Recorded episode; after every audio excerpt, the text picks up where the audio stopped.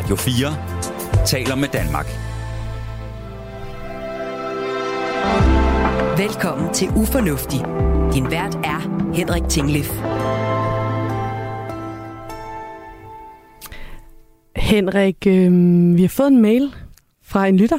Det er dejligt. Det efterlyser vi øh, hver eneste uge, så det er skønt. Fortæl. Ja. Det er en lytter, som øh, undrer sig, eller som måske nok synes, det er ufornuftigt, at vi i det danske sprog bruger så mange engelske udtryk, eller bruger så meget fra engelsk. I see. Ja. Er, er det noget, du kan genkende, Henrik? Øh, ja, altså jeg, jeg, jeg prøver at være opmærksom på det, øh, vil jeg sige, men jeg, jeg skal ikke kunne sige, at der ikke ryger et... Øh, cool eller okay eller øh, indimellem? Nej, og det er faktisk, da vi fik denne her mail, eller da jeg læste denne her mail, så, øhm, så kom jeg til at tænke på noget, som jeg ikke har fortalt dig, men som jeg har gjort bag din ryg. What? ja. Ah, okay, Jeg- den var... Den var nem. Øhm, der var en dag, hvor vi havde lavet en udsendelse, øhm, hvor at du starter med at skrive øh, i, dit, i dit manuskript motivational quotes, ja, det er rigtigt. som man jo godt kunne oversætte til dansk. Nu ved jeg ikke, altså motivationsquotes eller citater. Citater. Ja.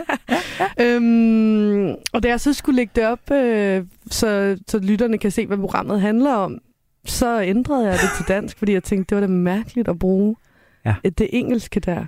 Ja. Hvad tænker du om det? At jeg var faldet i med begge ben. Ja, og, og, jeg jo, og jeg jo rent faktisk gør det. Og, og, øh, og det interessante er jo, øh, det her er nyt for mig, men, men du fortalte mig godt om, øh, om det her tema forleden dag, og i den samtale, der, øh, der snakkede vi jo sådan om det, og vi brugte for eksempel udtrykket, det er fucking sjovt. Øh, og, øh, og, og, og vi sad jo her i, i formiddag og, og, og scrollede ned igennem øh, e-mail. scrollet lidt. Ja, for Ja. eksempel scrollet ned gennem indbakken. Og så hvad man bare i sin almindelige indbakke finder af evaluations og bookinger Og reminders. og reminders og vi laver en ASAPs. live-udsendelse. Præcis. Ja. Det, det er ret vildt. Og her var jeg lige ved at sige, det er crazy. ja. og, og, og det var faktisk ikke engang øh, planlagt. Så, så ufornuftig brug af Men synes du egentlig, det er ufornuftigt? Jamen det er jo det der, det der er spørgsmålet. Et eller andet sted er det det vel. Et eller andet sted er det vel mærkeligt at, at omtale en udsendelse som live, når den lige så godt kunne være direkte. Hvorfor skal jeg have en reminder, når jeg kan få en påmindelse? Øh, hvorfor skal noget være crazy, når det kan være skørt? Øh, jeg vil i hvert fald gerne være klogere på, om, om det er klogt eller uklogt, om det er fornuftigt eller ufornuftigt. Ja. Så øh, vi skal snakke om sprog i dag. Vi skal snakke om sprog, og vi skal snakke om klogt og uklogt sprog, om fornuftigt og ufornuftigt sprog. Så øhm, skal vi ikke bare se at komme i gang? Du lytter til Ufornuftig på Radio 4. Vi er programmet, hvor vi undrer os over, hvorfor vi kloge mennesker gør så mange dumme ting. Jeg hedder Henrik Tinglef, og sammen med tilrettelægger Nana Chili Guldborg, der har jeg i dag skruet et program sammen, der i bredeste forstand handler om ufornuftigt sprog. Først om øh, de netop nævnte udenlandske gloser, og så bagefter om de knap så pæne gloser. Jeg lover dig ikke, at det bliver opløftende. Jeg lover dig ikke, at det vil vise hverken dine eller mine bedste sider. Men jeg lover dig, at det bliver helt igennem menneskeligt. Og dagens medvært, det kan selvfølgelig ikke være andre end erhvervsretoriker, forfatter, retorisk rådgiver, Obama aficionado, Mette Højen. Velkommen tilbage med det. Tak, Henrik. Det er dejligt at have dig med. Mm, Det er skønt at være her. Hvor er det dejligt. Altså, øh, jeg tænker jo bare, der, bare der er et sted at, at, at starte. Hvorfor trækker vi så mange engelske gloser ind i det danske sprog med det? Ja, det er jo et enkelt spørgsmål med mange svar, er jeg allerede fristet til at sige. Der er forskellige grunde. En af dem er, at vi hører meget musik, som er engelsksproget. Vi ser mange tv-serier, som er engelsksproget. Og i, øh, i Danmark der synkro- har vi ikke sådan en tradition for at, øh, at synkronisere sproget eller dubbe, det er også et engelsk ord, men altså vi lægger ikke danske stemmer ind over øh, engelsksproget, eller for eksempel tysk eller fransksproget tv. Så vi hører det rigtig, rigtig meget, og det påvirker også vores dagligdags sprog. Så en ting er, hvad vi kigger på og lytter på, det påvirker os. Derudover så er der også flere virksomheder, som har engelsk som koncernsprog, eller det, man kan kalde corporate language. Yes. Og det er der jo nok forskellige årsager til. Dels, at der er flere virksomheder, som faktisk bliver globale. Danske virksomheder, som for eksempel øh, Grundfos, Mærsk, de er også ude i verden og derfor har man brug for at, at gøre det let for sig at kunne tale sammen. Og så vælger man, øh, der er mange, mange virksomheder, der vælger engelsk, fordi det er øh, nok en lidt for stor opgave at, at sørge for, at, øh, at man har 40 lande, der faktisk kan tale dansk sammen. Så, så der, er en, der er en forklaring der. Udover det, så øh, forandrer arbejdsstyrken sig også i de her år, og nogen har måske hørt øh, nogle politikere sige, at det også er vigtigt, at vi får øh, udenlandske medarbejdere til Danmark. Så for at gøre det tilgængeligt og så let som muligt for mennesker at få et job i Danmark og leve i Danmark, så er der også noget, der sådan peger os i retning af det engelske på den konto. Så en masse i virkeligheden helt rationelle og vel meget fornuftige mm. forklaringer på, at det engelske sprog fylder mere og mere. Absolut, og så synes jeg, der er en, en, en bonus eller en twist eller en sløjfe, synes jeg, fordi da jeg dykkede ned i det her område, så kom jeg forbi sådan noget klassisk øh, sprogteori, der handler om, altså hvor kommer sprog fra. Og vi har, for, altså, vi har masser af forskellige sprog i hele verden, og, og sprogene hører så sammen i nogle forskellige familier. Og dansk, svensk, norsk, engelsk, tysk, de hører til i den sprogstamme, kalder man det, som hedder de, øh, de øh, german, germanske sprog. Altså, hvad hedder det, øh, Germany, det hedder jo øh, Tyskland. Tyskland på engelsk. Ikke? Så det er den germanske sprogstamme, kalder man det. Og den germanske sprogstamme øh, har en meget sådan tæt relation til det engelske. Og jeg kom faktisk i min research til at tænke på min farfar. Øh, fordi min farfar, han sagde hvis han skulle have kartofler til aftensmad, så sagde han ikke kartofler. Han sagde potætter. Og det minder jo ret så meget om det engelske. Øhm, og så gik jeg, så faldt jeg sådan vej ned i endnu et øh, kaninhul øh, på nettet af nogle, nogle gamle studiebøger. Det kender jeg godt. Præcis. Og øhm, så viser det sig så, at, at der er i hvert fald nogle historier, der går om, at vikingerne sejlede ud fra især Vendsyssel, hvor jeg så stammer fra, og også min farfar, øh, og sejlede over til England. Så måske allerede altså i de tidlige, tidlige, tidlige tider har vi haft det her sådan sproglimbo. Limbo er også et engelsk ord, men altså sprog... Øh, måske forvirring eller sprogligt udbytte, kan man i hvert fald sige, øh, hvor at engelsk har haft en indflydelse på de danske og de øvrige nordiske sprog. Og, og bare lige for at sige det sidste, ikke? kartofler hedder det jo så på dansk. På svensk så hedder det potatis, ja. og på norsk, der tror jeg vist også, det hedder poteter. Ja. Og som alle ved, så skal man altid gå op i slutningen, når man siger noget på norsk. er norsk. ja. men, men er det, du fortæller os med det, at i virkeligheden, så er det ikke et nymodens eller et moderne, øh, øh, en moderne tendens, at de engelske ord øh, trænger mere og mere ind i vores sprog. Det er måske i virkeligheden et spørgsmål om en fælles sprogstamme. Det er nærmere et spørgsmål om, at vi har forsøgt at løbe væk fra vores oprindelse, og måske i højere grad på vej tilbage.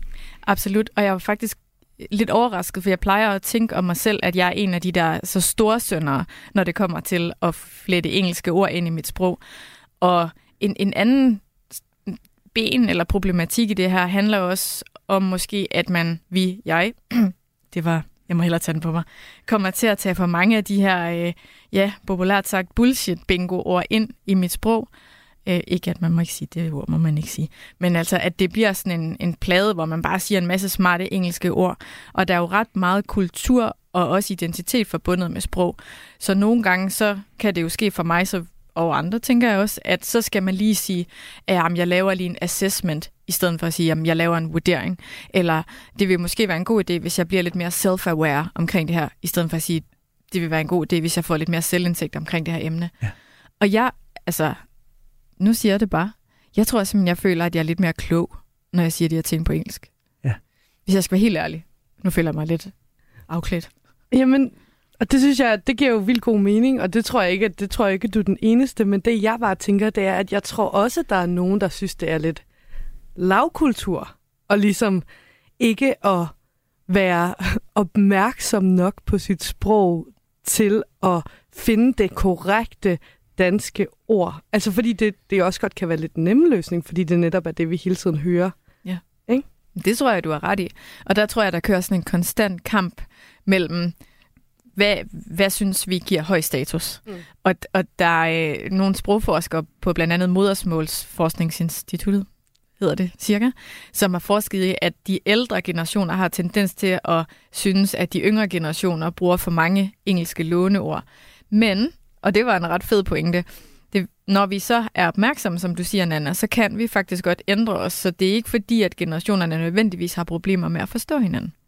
Nej, fordi det var jo, det, fordi det er præcis det, jeg står og tænker på her, og sige, jeg kan nemlig sagtens se både det her, jeg kender godt, at bruge engelske fagudtryk eller engelske begreber, øh, i virkeligheden for at puste mig lidt op og, og, og sige, se her alle de fine videnskabelige, okay, alle de fine videnskabelige artikler, jeg har læst, og, og hvad hedder den på dansk. Øh, øh. Men jeg fornemmer jo også i, i, i henvendelsen for lytteren sådan en bekymring over, hvad sker der med vores danske kulturarv? Hvad sker der med vores øh, danske øh, øh, sådan selvforståelse?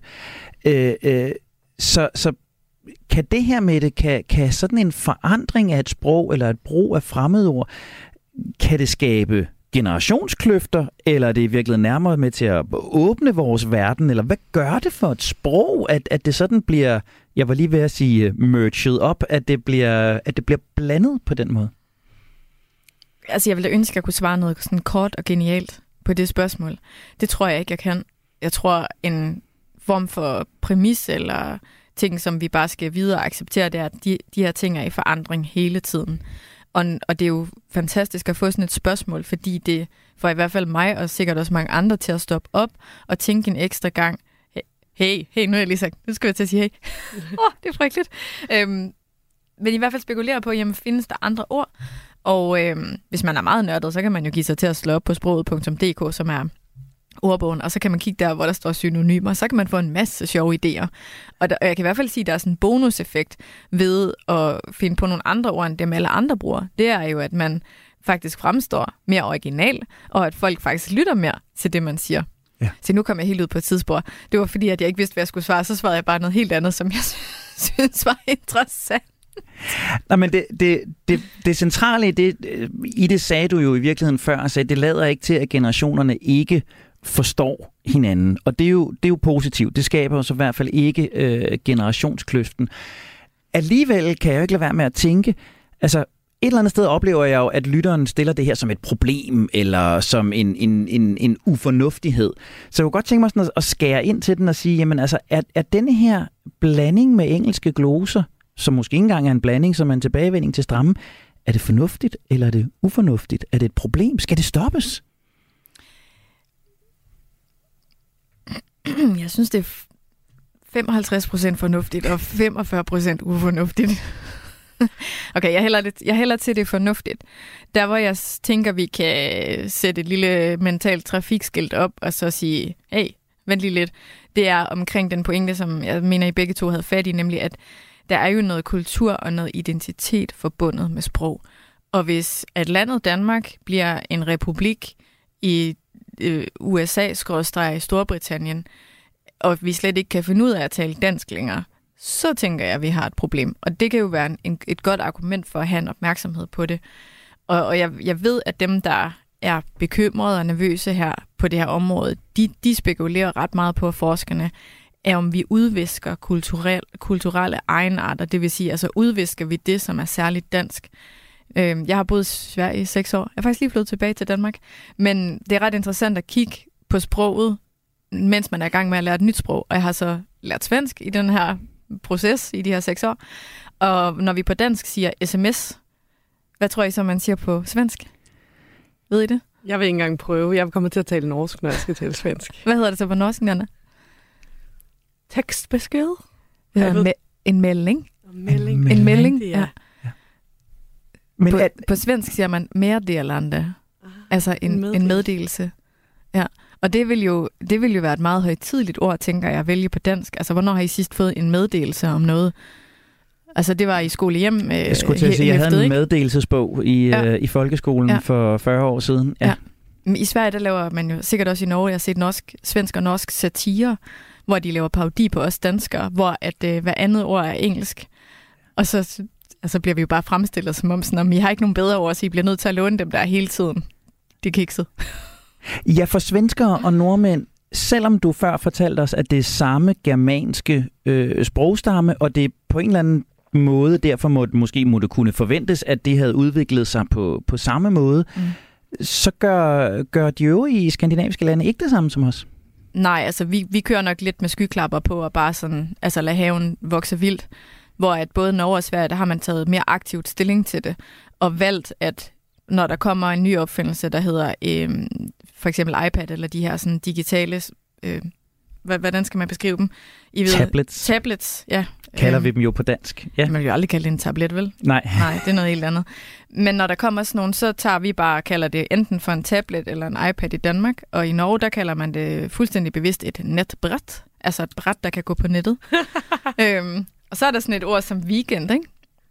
Det tænker vi sikkert slet ikke over længere. Men det hedder heller ikke en weekend på svensk. I, der har, I Sverige, der har man helg, ja. og i, norsk, øh, i Norge, der har man også helg. Ja. Mener det, ja. Så der har man taget meget mere aktivt stilling til det, og, øh, og nu ved jeg ikke, hvad deres sprogråd hedder, men altså, de kommer jo så aktivt op med gloser, norske og svenske gloser. Jeg, jeg, ved godt, jeg, jeg bliver ved med at vende tilbage til det, men, men det er bare fordi... Det, det er nok fordi, jeg ikke svarer ordentligt. Nej, det er bare fordi, det, det, det, det slår knuder inde i, i, i mit hoved, fordi jeg synes jo et eller andet sted, at jeg synes jo, det virker fornuftigt, at vi laver vores egne ord. Altså, øh, selvom vi at kan det stå... burde vi gøre. Ja, at vi, ja. at vi står og kan grine lidt af begrebet netbræt. Øh, men så har der jo været en eller anden form for overvejelse, der har været en eller anden form for, for diskussion, der har været en form for konklusion, i stedet for bare ukritisk at, at, at importere de her ord. Og, og med risiko for at, at kaste ud på tynd is med det, ved vi noget om, hvad det gør ved sproget, hvad det gør ved selvforståelsen, hvad det gør ved kulturen, at man laver den her indsats i forhold til, som du siger, vi lader, vi lader haven vokse vildt og, og, og bare importere ord som iPad og smartwatch og smartphone. Ved man, hvad forskellen er, hvad forskellen i følgerne er?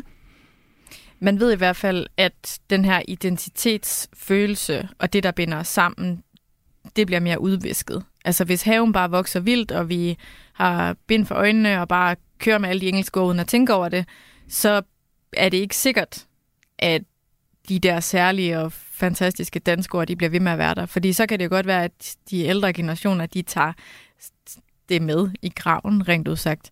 Så jeg synes, der er masser af gode argumenter for at blive mere opmærksom. Og, og som, som Nana i virkeligheden også siger, altså begynd at være lidt mere selvkritisk på det. Og spørge sig selv, skal jeg bruge et engelsk ord her? Og stop sig selv. hvis man ikke skal. Øhm.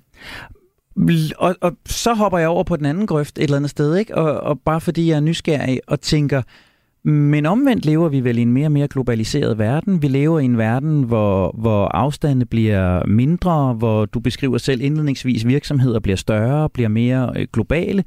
Risikerer vi omvendt at springe af udviklingen, blive efterladt tilbage på perronen, hvis vi går med intelligent urt og ur og netbræt og øh, bekræftelser og påmindelser i stedet for øh, booking og confirmations og reminders og iPads? Jeg synes, det er et stort spørgsmål. Og spontant, der tænker jeg, at vi skal hæve baren for, hvad er godt dansk, og stille nogle høje krav til os selv – og synes, altså betænk, det er høj status at kunne sige en sætning, og to sætninger, og tre sætninger, og gennemføre en hel samtale udelukkende med danske ord. Samtidig synes jeg også, det er fantastisk at være en del af en global verden, og det er jo så bare for min egen regning. Øh, og, og derfor tænker jeg, at det, det er fedt, at de fleste danskere er så gode til engelsk, som de er. Og det synes jeg godt, vi kan, det skulderklap kan vi godt tage kollektivt, at når udlændinge øhm, har møder med os og møder os øh, ude i byerne, øh, når de er på besøg som turister, er de som regel virkelig, virkelig imponeret over, hvor højt niveau vi har i engelsk. Så det tænker jeg, det er jo det er skulderklap på den konto. Og hænger det sammen med, at vi også bruger det sådan øh, hist og pist og, og ind imellem, eller er det bare et udtryk for, at vi har engelsk fra første klasse i folkeskolen? Jeg tror at hverken det har noget at gøre med, at vi bruger det hist og pist eller folkeskolen. Jeg tror, det er i høj grad på grund af populærkulturen, hvor vi øh, konsumerer eller forbruger rigtig meget, der kommer fra både USA og England og, og andre øh, engelsksprogede. Så kan man så sige, i den her forbindelse, ikke? nu kommer der lige en kæphest. Hvorfor er vi ikke flere, der er bedre til tysk? Altså, jeg har haft tysk, jeg har glemt en hel masse af det, skal jeg så bare lige sige. Men altså, tysk er jo et, et, et sprog, hvor at der er et kæmpe, kæmpe stort nærmarked tilknyttet, og det kan jeg godt undre mig lidt over. Og der tror jeg, vi bliver sådan virkelig, virkelig forelsket i det engelske, og vi synes bare, det er sejt og sexet på en eller anden måde. Ja. Vi kunne godt tage at blive lidt mere forelsket i det tyske. Det, Det tror jeg, tror jeg vores gode kolleger på Genau-redaktionen her på radioen vil være, være enige i. Ja, og der tror jeg, der, er- der er der en generationsting, ikke? Altså, der er det jo noget med, hvad, hvad populærkulturen var, da mine forældre var børn, ikke? Altså, hvor at, øh, der var bare ikke noget, da jeg var 16-17 år, der var sådan, ej, hvor den her seje tyske serie god, den skal du lige se. Altså, det, det, det var der ikke på det tidspunkt. Det er der måske i højere grad i dag, men, men øh, der tror jeg, der var sådan en, en, øh, en kløft, hvor der faldt en masse tysk øh, præget øh, hed ned i, ikke? Ja, så det er, jo, det er både noget med vores egne vaner. Nu fortolker jeg bare lidt på det, du siger, Dana, men det er fordi, det slår mig, at selvfølgelig er det vores egne sådan, forbrugsvaner, og hvad orienterer vi os imod. Men måske er der et eller andet sted i et hjørne af den her snak også en pointe, der handler om indkøbere og, og dem, der ligesom har en form for kapital til at hente nogle, altså hente nogle ting til Danmark, kan måske også spekulere lidt på det her og udsætte os for nogle andre ting end kun det engelske. Er vi blevet klogere, Nana? Mm, ja, det synes jeg, vi er, men jeg har ikke besluttet mig for, hvad jeg synes, der er det mest fornuftige eller ufornuftige. Nej. Jeg står med sådan en, en tanke, der hedder, øh, der hedder lidt øh, snot for sig og, og skidt for sig. Øh, shit og Chanel. Øh, jeg tror, øh, jeg står med sådan en oplevelse af, at Mette fortæller os, at der er virkelig ikke noget problem i, at vi importerer engelske ord. At øh, der måske ovenikøbet er en historik og en sprogstamme, der gør, at det er meget forståeligt. Men at øh, jeg får lidt lyst til at, at have lidt sproghygiejne, være lidt opmærksom på, at jeg ikke, jeg var lige ved at sige mixer, det er vel også... øh, Blander? Ja, at jeg ikke blander engelske og danske ord så meget, som jeg måske gør, og i højere grad vælger, hvornår jeg gør det ene, og hvornår jeg gør det andet. Og måske også hvile lidt i det privilegie, man har, når man kan tale engelsk og dansk. Altså, det er jo ikke alle, der kan tale engelsk øh, i Danmark heller, selvom at vi er rigtig gode til det. Men måske hvile i det og sige sådan, okay, så jeg vil godt adskille dem, fordi jeg ved, at jeg kan begge dele. Jeg behøver ikke gå og øve mig på at sige nice og sweet, for jeg ved godt, hvordan jeg siger det på begge sprog. Og så øh, ligesom være glad for, at man kan det. Hvad tænker du, det bedste råd er til Nana, til jeg og til, til lytterne med det, hvis vi skal gå fornuftigt til engliskificeringen af det danske sprog, hvis vi skal bevare udsynet, hvis vi skal bevare vores øh, sprogkompetencer, men vi også skal beskytte det gode danske sprog. Hvad er det, som Nana og jeg og vores lyttere skal være opmærksom på? hvornår man gør det ene, og hvornår man gør det andet, som, som I selv peger på. Så det vil sige at være opmærksom på, hvad er det for en kontekst, hvad er det for en situation, jeg er i, og hvad er det, der vil være det bedste at gøre i den situation. Altså hvis man er på arbejde og har et møde med nogen, hvor det ikke er alle, der taler dansk, så kører man selvfølgelig all in, havde jeg nær sagt. Så kører man hele vejen igennem på den, eller på, ikke på dansk, på engelsk. Men, men udover det, hvis man er i samtale med nogen, som også taler dansk, så synes jeg, at man skal gøre sig umage for at finde de fedeste danske ord, man kan bruge. Så det er opmærksomheden, adskillelsen, sorteringen i det, at vi bevarer overblikket, og vi bevarer kontrollen. Absolut. Cool. Jeg tænker ikke, at der er meget mere suppe og øh, koge på den. Vi skal lige om lidt lave lidt ananas i egen juice. Jeg kan lige så godt øh, involvere jer i, at øh, anden halvleg af programmet kommer til at handle rigtig, rigtig meget om mig. I hvert fald indledningsvis. Jeg håber, at vi kan brede debatten lidt ud. Vi skal snakke om øh, andre ufornuftige sprogbrug. Vi skal kigge lidt ned i det, som nogen kunne kalde kloakken, det som andre kunne kalde skraldespanden. Vi skal kigge ned i kommentarsporene, der breder sig øh, på nettet. Snak lidt om, hvad der sker, når vi mennesker vi øh, kommunikerer der, hvad end det er på dansk eller udenlandsk, hvad end vi bruger pæne eller knap så pæne gloser, og se lidt, hvad det gør ved os selv og hinanden. Men allerførst, så er der nyheder lige her på Radio 4. Radio 4 taler med Danmark. Velkommen til Ufornuftig. Din vært er Henrik Tinglif.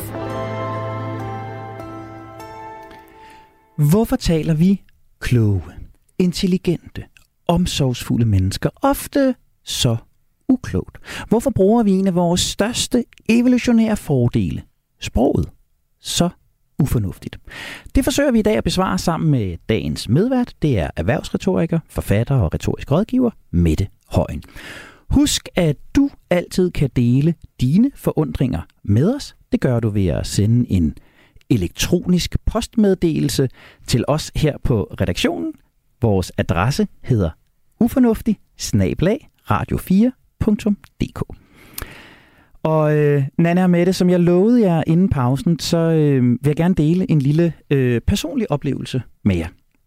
Jeg har, øh, jeg har været lidt på nettet i øh, de forgangne... Åh oh, nej, nu igen. ja, i de forgangne uger. Og jeg, øh, jeg begik den til søn synd og give et interview til et øh, stort dansk dagblad øh, omkring øh, prisen på de famøse fastelavnsboller, som øh, i disse uger vrimler frem alle steder i øh, København. I virkeligheden et tema, som, som vi jo har behandlet her i programmet, hvordan vi mennesker nogle gange kan komme til at betale store summer for noget, som vi synes er særlig attraktivt, og hvad det er for psykologiske parametre, der er i spil, når vi bliver tiltrukket af visse produkter. Der blev lavet en overskrift i bemeldte avis, der hed Derfor elsker vi den dyre faste lavnsbolle og frygter den billige Tesla. Jeg øh, vidste ikke rigtigt, hvornår den blev publiceret og hvordan den kom op, men pludselig så gik min øh, Facebook øh, fuldstændig øh, amok med notifikationer, og i løbet af ganske få timer kom der 542 kommentarer under øh, bemeldte artikel. Og øh, jeg vil gerne tage jer med på nogle af de kommentarer, som, øh, som jeg blev mødt af. Vi starter i den milde ende. Sikke noget fis. Sikke en gang vås. Vrøvl. Plader. Fordrukkent ævl. Hold da magle en kejle. Vaskeægte mongolid det var ligesom der, øh, vi startede i den øh, blide ende. Så var der øh, de i kommentarsporet, der begyndte at interessere sig lidt mere for øh, budbringeren, altså undertegnet. Vi skal jo huske, at jeg har ikke givet udtryk for en holdning, en mening eller en politisk agenda. Jeg har formidlet noget af det viden, vi, øh, vi også øh, giver her i programmet. Han har da tabt sutten, røv og nøgler. Eller det stod der ikke, der stod rev, ikke nøgler, men jeg tænker, det var det, der skulle menes. En kollega, øh, professionskollega, skrev endda, øh, det er simpelthen noget eklatant vrøvl fra den ene psykolog til den anden. Må ikke han skal have sin skolepenge igen? Det var der mange, der mente, øh, jeg skulle. Der er vi vist ude i tesen om, at det kræver en lang uddannelse at sige noget så dumt. Psykolog håber, han udtrykker sig med bedre viden over for sine patienter, ellers kan behandlingen give det modsatte af, hvad patienten skulle høre. Ikke en, jeg ville opsøge, hvis jeg skulle bruge for det. Hjernedødt udsagn. Og så var der en række kærlige mennesker, som øh, interesserede sig for mit øh, psykiske velbefindende og min øh, trivsel. Han må da vist hellere finde sig en kollega. Stakkels mand. Han lyder sørme ikke helt rask. Må ikke han trænger til en psykolog eller mindre i løn? Der var rigtig mange, der også var interesseret i min løn i øvrigt. Uden at være psykolog, kan jeg hurtigt regne ud, at manden må trænge til en psykolog håber, han tager sine piller næste gang. Det er ikke for børn. Det er en artikel om faste lavnsboller. Ja. Det er ikke øh, værnepligt til kvinder, eller øh, afskaffelse af stor bededag. Det er en artikel om glorificeret vinerbrød med flødeskum og, øh, og syltetøj. Jeg gjorde så det, øh, måske ukloge, det er jo det, vi blandt andet skal tale om, at jeg øh, forsøgte at svare nogle af de her mennesker. Jeg forsøgte at give mig til kende og skrive til mig og sige, hej, det er mig, der er psykologen i artiklen. Og spurgte sådan lidt ind til, hvorfor de tænkte, jeg skulle tage medicin, eller hvad jeg skulle bruge øh, psykologsamtaler til. Og så spurgte jeg dem, øh, øh, hvad de gerne ville opnå med den her øh, udtalelse. Der var en del, der blev mere vrede, Øh, jeg prøvede simpelthen bare at udtrykke, hvor ubeskriveligt ubegavet din påstand er. eller øh, så var der nogen, der sådan begyndte at diskutere min intention om, at jeg gerne ville tjene øh, penge øh, på det. Så var der nogen, som øh, svarede, at øh, så fik jeg igen sådan nogle, at du har fuldstændig tabt sutten. Og øh, nogen, der blev sådan en lille smule øh, troende. Øh, hvad er det, du ikke forstod? Hvad vil du gerne have ud af alt det ævl, du har forfattet? Og så var der en enkel, et øh, dejligt menneske, som øh, mente, at jeg skulle have mine skolepenge tilbage. Og da jeg spurgte, øh, hvorfor, så svarede vedkommende, Nå, men jeg mente simpelthen ikke så meget andet, end jeg var uenig. Og så skrev jeg til ham, jamen, tænk, hvis du havde skrevet det med det samme. Tænk, hvordan det var blevet modtaget i modtagerens ende. Du har ret, skrev han.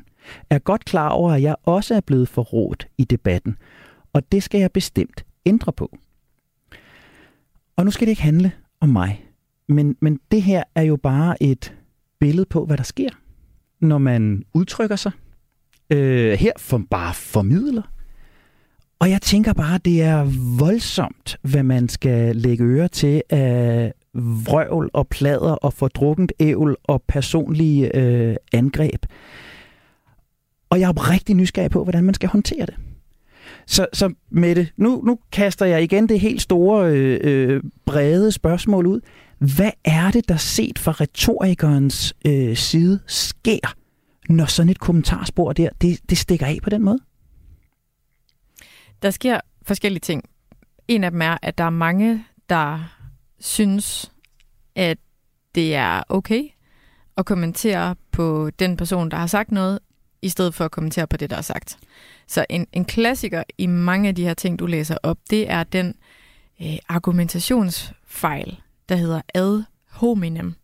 Og ad, det betyder til, og hominem, det betyder manden på latin, og det betyder, at man går efter manden, i stedet for at gå efter sagen. Og det må man ikke. Det er decideret uredeligt. Øh, det vil sige, det er faktisk forbudt, hvis man ellers er interesseret i at have en ordentlig, produktiv, moralsk i orden debat. Det tyder jo så på, at der er en masse mennesker, der ikke er interesseret i at behandle dig, måske heller ikke andre mennesker, ordentligt. Og så øh, laver de sådan noget svineri her, rent udsagt. Så det, det er en af de ting, der er på spil. En, en meget, meget grim og klassisk argumentationsfejl, der hedder ad hominem, gå efter manden, i stedet for at gå efter sagen. Tror du, de her mennesker gør det bevidst? Nej, men jeg tror, de gør det på automatpiloten. Og det er i virkeligheden det, jeg synes, der er ret uhyggeligt. Fordi hvornår blev det i orden at øh, sige sådan nogle ting, uden at begrunde dem? Altså nu synes jeg jo i og for sig aldrig, at det er i orden at sige sådan nogle der ting til et andet menneske. Jeg forstår faktisk slet ikke, hvorfor man har lyst til at bruge sin energi eller sin tid på det, og jeg undrer mig virkelig over, at de her mennesker ikke har tænkt mere over, hvad det siger om dem. De har jo en mening om dig, men har de slet ikke tænkt over, hvordan de selv fremstår, når de skriver sådan her. Det synes jeg, det er meget mærkeligt. Altså, de fremstiller jo sig selv som nogle mennesker, der ikke har et særligt stort overskud. Nu har jeg sagt det på en pæn måde. Jeg kunne godt sige det på en grimmere måde. Og læg mærke til, at jeg siger, at de fremstår som. Jeg siger ikke, de er, men jeg siger, at de fremstår som gennem den måde, de kommunikerer på. Ja. Så ad hominem, hvad det, mm. det hed? Ja. Er, er et af de retoriske greb, der, der, der bliver brugt, så at sige. Hvad er det ellers, der retorisk udspiller sig i, i, i sådan et kommentarspor her? Øh, jamen, det er jo, at øh, man kommer med nogle altså voldsomme udsagn. Vås, plader, tabt sutten. Altså, det er sådan nogle meget bastante ting, som er svære at tilbagevise, fordi der ikke ligger en ordentlig argumentation bag. Så hvis, lad os nu bare sige, at du vil svare igen, så har du faktisk ikke en ret stor sådan, altså sådan mulighed for at gøre det, fordi det bare er sådan nogle kommentarer, der i virkeligheden lukker en diskussion. Og dermed er de ret unødvendige. Altså hvis man kigger på debatten, nu antager vi bare, at Facebook og, og andre sociale medier, hvor noget bliver lagt op, det er et, et sted, hvor at man kan føre en, en, en debat. Og hvis man kigger på debatten i et sådan retorisk, klassisk perspektiv, så vil man altid sige, og det har det siden Aristoteles og Cicero og de her store retoriske tænkere tilbage i det antikke Grækenland, 2500 år siden, ikke? de tænkte over de her ting. Hvordan har man en god moral? Hvordan er man et godt menneske? Hvordan hvordan har vi en produktiv diskussion, selv når vi er uenige. Mm. Så de kom op med de her principper. Og et ekstremt vigtigt princip, det er, at når du ind, hvad hedder det, indgår i en debat, så kan du godt være uenig. Du må ikke lave de der ad hominem ting. Men du skal altid tænke på, at der skal, du skal lægge nogle argumenter frem, sådan at man kan nå videre sammen, eller at der i det mindste er en tredje part, der kan tage stilling. Og det stiller nogle ret høje krav til, hvad du egentlig siger, og så hvordan du siger det. Og det, det, mød, altså det krav, det møder de mennesker her jo slet ikke, fordi de bare de lukker bare et eller andet ud, og så er den ligesom lukket. Og man kan se, at når du forsøger at gå ind i det, så, så går den bare i ring. Ja. Og der bliver jeg jo bekymret. Fordi hvis det er kvaliteten i en eller anden form for forum, hvor vi ellers har en mulighed for at have en demokratisk samtale, hvis det er den måde, vi både går til den demokratiske samtale på, og vores sådan fælles udvikling, og til hinanden, så er der nogle alarmklokker, der ringer hos mig. Ja. Og, og det giver, det, giver rigtig, det giver rigtig god mening, øh, øh, det, du, det du beskriver her. Øh, og det kan godt være, at spørgsmålet måske nærmere skulle rettes til en psykolog, og det var så mig selv, men, men, øh, men nu stiller jeg det til retorikeren alligevel, der hedder, det her er jo bare ord. Og, og, og det er jo endda ord af så ekstrem karakter, at man måske et eller andet sted kunne sige, wow, det er godt nok langt ude. Jeg skal ærligt indrømme, at da jeg sad på øh, Molslinjen på vej til et foredrag, og det her, det bimlede ind, jeg kunne mærke, det påvirkede mit humør. Jeg kunne påvirke, mærke, det påvirkede øh, sådan min, mit, mit overskud. Jeg kunne faktisk mærke, at jeg fik sådan nogle tanker om, Gud, hvad hvis det er det her, jeg bliver mødt af til det foredrag, jeg er på vej ud nu? Hvad hvis pludselig folk rejser sig op ned i salen og råber, sikke en gang øh, fordrukken vrøvl, sikke en gang plader. Øh, øh. Jeg kunne mærke, det påvirkede mig. Hvorfor bliver vi påvirket af, af det her med det når, det, når det bare er ord fra folk, vi ikke aner, hvem er? Men jeg tror jo desværre ikke, at det bare er ord. Fordi hvis det bare var ord, så kunne du jo bare ryste dig som en hund, der ryster regnvejret af sig. Og sådan fungerer det ikke. Fordi vi er sociale væsener, og nu er jeg bange, fordi jeg kloger mig lidt på det, du er ekspert på jo. Men vi er jo sociale væsener, og vi bryder, bryder os jo om, hvad andre de mener om os, uanset om det er savligt eller, eller ikke savligt, hvilket det jo ikke er i den her situation. Men, men vi, kender du ikke det, eller kender I ikke begge to det der med, at hvis man har fået 10 gode kommentarer, 10 gode kommentarer, eller 10 øh, high fives, og så er der lige en, der lige har et eller andet kritisk eller negativt at sige. Hvad går man så og tænker på? Så kommer man og tænker på den ene person. Og det, altså, det, det er jo sådan, vi er som sociale øh, væsener og mennesker. Så det er klart, du tænker over det. Ja.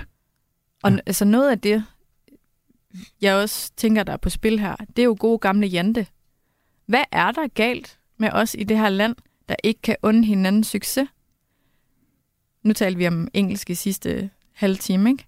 Men der er faktisk noget, de er sindssygt gode til i USA. Nu er det bare over den brede kamp her. Men det der med at fejre hinandens succeser, og sige, ej, hvor er det godt gået, og bare, du ved, træde tilbage og give plads, og sige, hold da op et kæmpe hæppekor, hvor er det fedt for dig, Henrik. Det er fantastisk, at du kom igennem med den her pointe. Det er super interessant. Men ved du, hvad jeg tror, der sker? Jeg tror, at dem, der har de intelligente, gennemtænkte kommentarer, og så kan de være positive, eller kritiske, eller negative, jeg tror ikke, de gider deltage på det der lave niveau, der foregår i det der kommentarspor. Og det giver jo en skævvridning, fordi så ser man, så er der flere af dem, der kommer med de fladpandede kommentarer, de lave kommentarer. Det er flere af dem, der bliver set, og så får vi ikke et realistisk billede af, hvad folk egentlig synes om os. Kæmpe problem. Ja, det er jo lidt i forlængelse af det også øh, med det, vi snak, vi taler også om før, det her med, at sproget inspirerer, engelsk har inspireret det danske sprog og sådan noget. Ikke? Altså, jeg tænker også, en ting er, at, at du og Henrik også, eller alle dem, der blander sig i den, i den offentlige debat, eller udtaler sig i den, er op mod en algoritme, som er ret voldsom. Ikke? Så de der 500 kommentarer selvfølgelig, tænker jeg, afled hinanden. Ikke? Men er der ikke også, tænker du med det, noget med, at når man så, hvis man så ser det der kommentarspor, lige går ind og kigger, smitter, smitter tonen så ikke også, tror du? Jo, det, det der går jo inflation i det. Nå, der er en, der... Okay, så er der skabt en eller anden form for platform eller bane for, så kan man sige det der. Ja, ja, det er også rigtigt. Det har jeg også set. Og på den måde, så er vi tilbage ved så runder vi ind omkring Henriks special igen her, ikke? Fordi jamen, hvis, øh, hvis Henrik siger det, så kan jeg også sige det, og hvis Nana siger det, så kan jeg også sige det, og så ligger jeg lige lidt på. Altså på den måde gejler vi jo også hinanden totalt op med sproget, og det, apropos det der med, med sproget, som du siger, Nana, ikke? det smitter jo også. Altså så, så dem vi omgås meget med, og det kan så være i, i det, det fysiske rum, når vi sidder og kigger på hinanden, vi kopierer jo hinanden, og det er jo fordi, vi har de her Blandt andet fordi vi har de her spejlneuroner, der sidder inde i vores øh, nervesystem og styrer os i ret høj grad. Så vi kopi- og de spejlneuronerne, de gør, at vi spejler de signaler, vi får fra andre mennesker. Og det gør sig gældende både i kropssprog og på skrift og i øvrigt. Mm. Skolepengebegrebet var et meget godt øh, billede på det i det her kommentarspor. Det er ikke et, et begreb, jeg synes, vi bruger ret ofte. Altså, det, det er sjældent, jeg går rundt og, og taler om skolepenge, men, men, men det var der pludselig fem eller seks gange, fik jeg at vide, at jeg skulle have min skolepenge igen. Og det tænker jeg er et meget godt billede på. Når nu det er blevet brugt, det har jeg læst, så, øh, så smider jeg det i, øh, i puljen også. Du lytter til Ufornuftig på Radio 4. I dag med gæsteverden, der er erhvervsretoriker, forfatter og retorisk rådgiver, Mette Højen. Og det er det sidste, vi skal have fat i nu, med den retoriske rådgivning. Fordi vi vil jo gerne benytte det her program til at flytte os fra det ufornuftige til det fornuftige. Og øh, du og jeg har en øh, fælles øh, passion for en tidligere amerikansk øh, præsident, og, mm. øh, og, og måske en, der på mange måder er endnu større for hans øh, hustru. Og Michelle Obama har jo tidligere udtrykt det, og nu kommer det så på engelsk, fantastiske citat, der hedder When they go low, we go high. Og jeg kunne så godt tænke mig, at vi kunne flytte nogle af de her kommentarspor fra low til high. Jeg har tidligere forsøgt, når jeg har fået den her slags kommentarer, eller jeg har også prøvet anmeldelser af mine bøger, som har været langt ude, og når jeg så har delt det med andre, så har jeg fået at vide, jamen det er bare nogle tegneseriefigurer, det er bare noget plader, de lukker ud, lad være at lytte til det. Og så får jeg jo netop den der idé om, jamen så er jeg jo ikke et hak bedre. Hvis jeg bare stempler dem som idioter og tåber og synes, det er vås og plader og sludder, øh, de siger, så er jeg jo ikke et hak bedre. Så, så den retoriske rådgivning til mig, til os, hvordan skal vi navigere i det her med det? Ja, Henrik. Okay, jeg har været omkring mange forskellige idéer her, og jeg har virkelig øh, slået knuder på mig selv for at komme op med sådan en, den magiske formular til at, øh, du ved, tryllestavs, øh, den retoriske tryllestavs, øh, bling bling, så bliver alt godt i kommentarsporet, og lige pludselig så er alle uddannet i argumentation og debat, så det aldrig forekommer mere. Det kommer ikke til at ske, Henrik. Nej. Så ved du hvad? When they go low. We go lower. Nej. Nej. Henrik, du skal ikke svare på det. Nej. Nej. Du skal ikke svare på det. Fordi livet er en begrænset ting, som vi har. Og der, hvor du lægger din energi, det er det, du får igen. Så hvis vi bruger vores hjerne, krudt og energi på at svare på sådan noget der, så er det i det univers, du befinder dig. Og det vil jeg simpelthen fraråde. Så jeg synes, kig på det, observer på det, og så kører vi lige den her hund, der ryster sig, efter man kommer ind fra regnen. Og, så, og den bedste måde at gøre de her mennesker endnu mere sure på, det er ved at skrive en ny artikel om øh, fl- flamingobadedyr, og hvorfor at de dyre flamingobadedyr er bedre end de andre. Og så kan de lære det, simpelthen. Og det ved jeg godt, det må man sikkert ikke sige. Men, jeg, men ved du hvad? Ignorer det.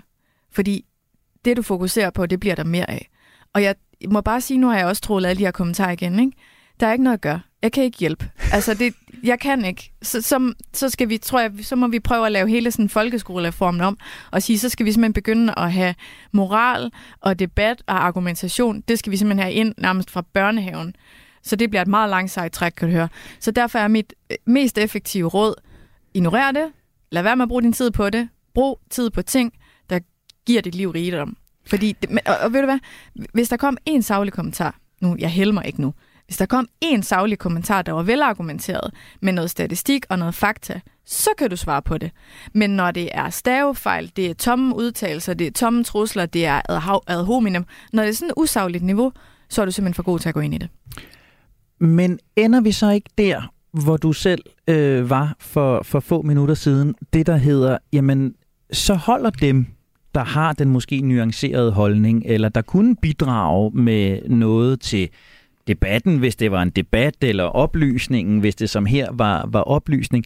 Skaber vi så ikke bare en, en større grad af dem og os? Det nuancerede bliver endnu mere væk, og det unuancerede, det personlige, det grimme, det får bare endnu mere fylde.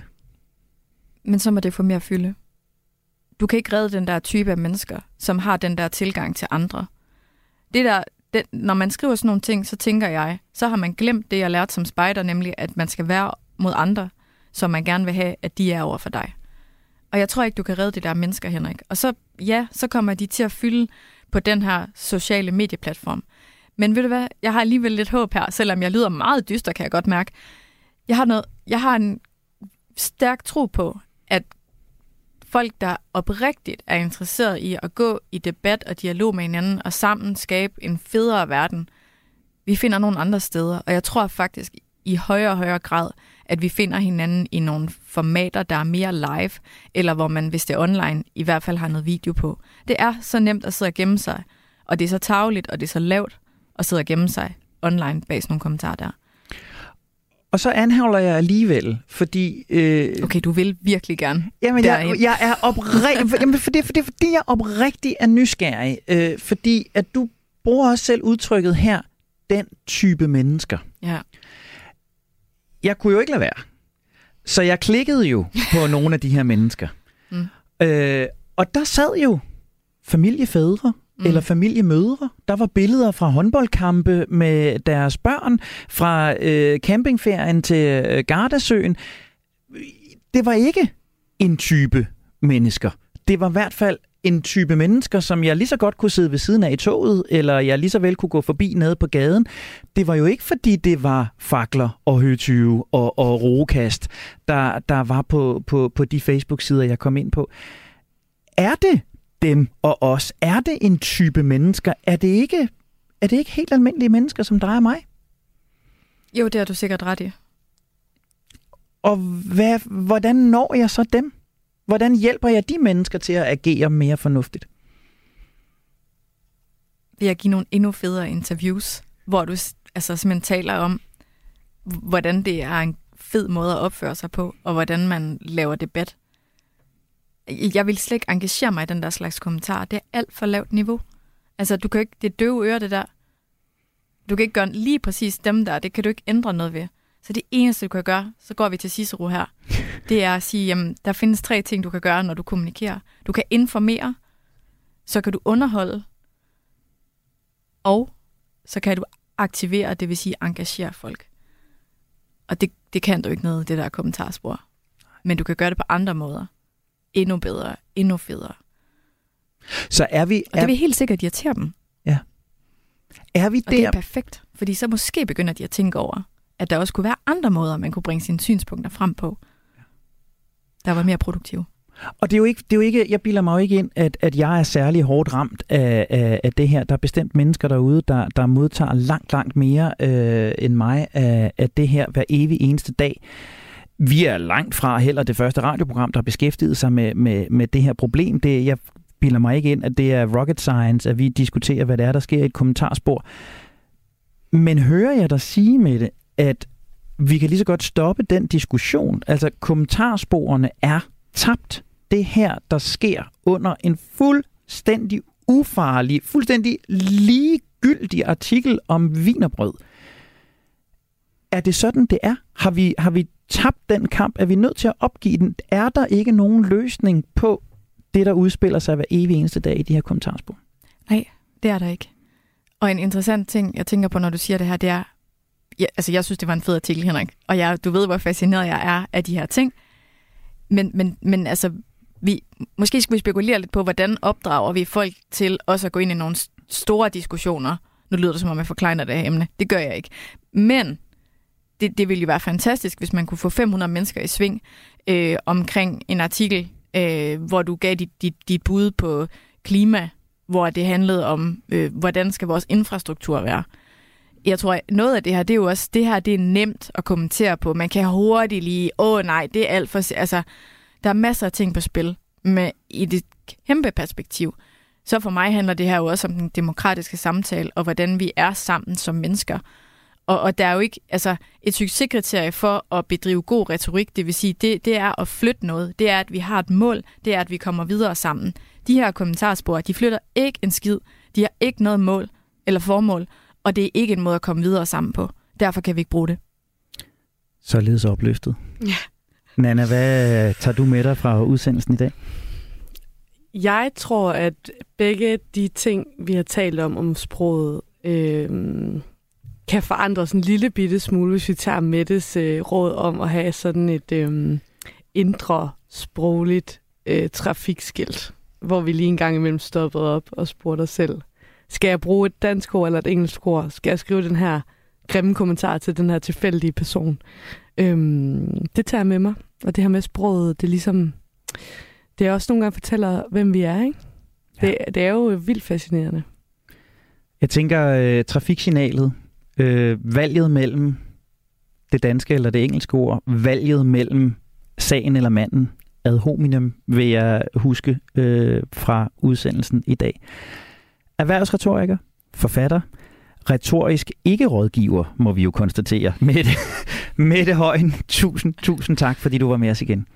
Fornøjelse. Og kære lytter, det blev ordene herfra i dag. Husk, at du kan genlytte hele programmet i Radio 4-appen. Det er der, du også finder alle Radio 4's andre gode programmer med både danske, engelske og tyske ord. Genau er i den grad værd at lytte til. Tak for din tid. Tak for din opmærksomhed. Jeg hedder Henrik Tinglef. Tilrettelægger var Nana Chili Guldborg. Blev vi sammen klogere? Måske. Vil vi alligevel dumme os igen? Absolutely. Og derfor, der gør vi det hele i næste uge igen.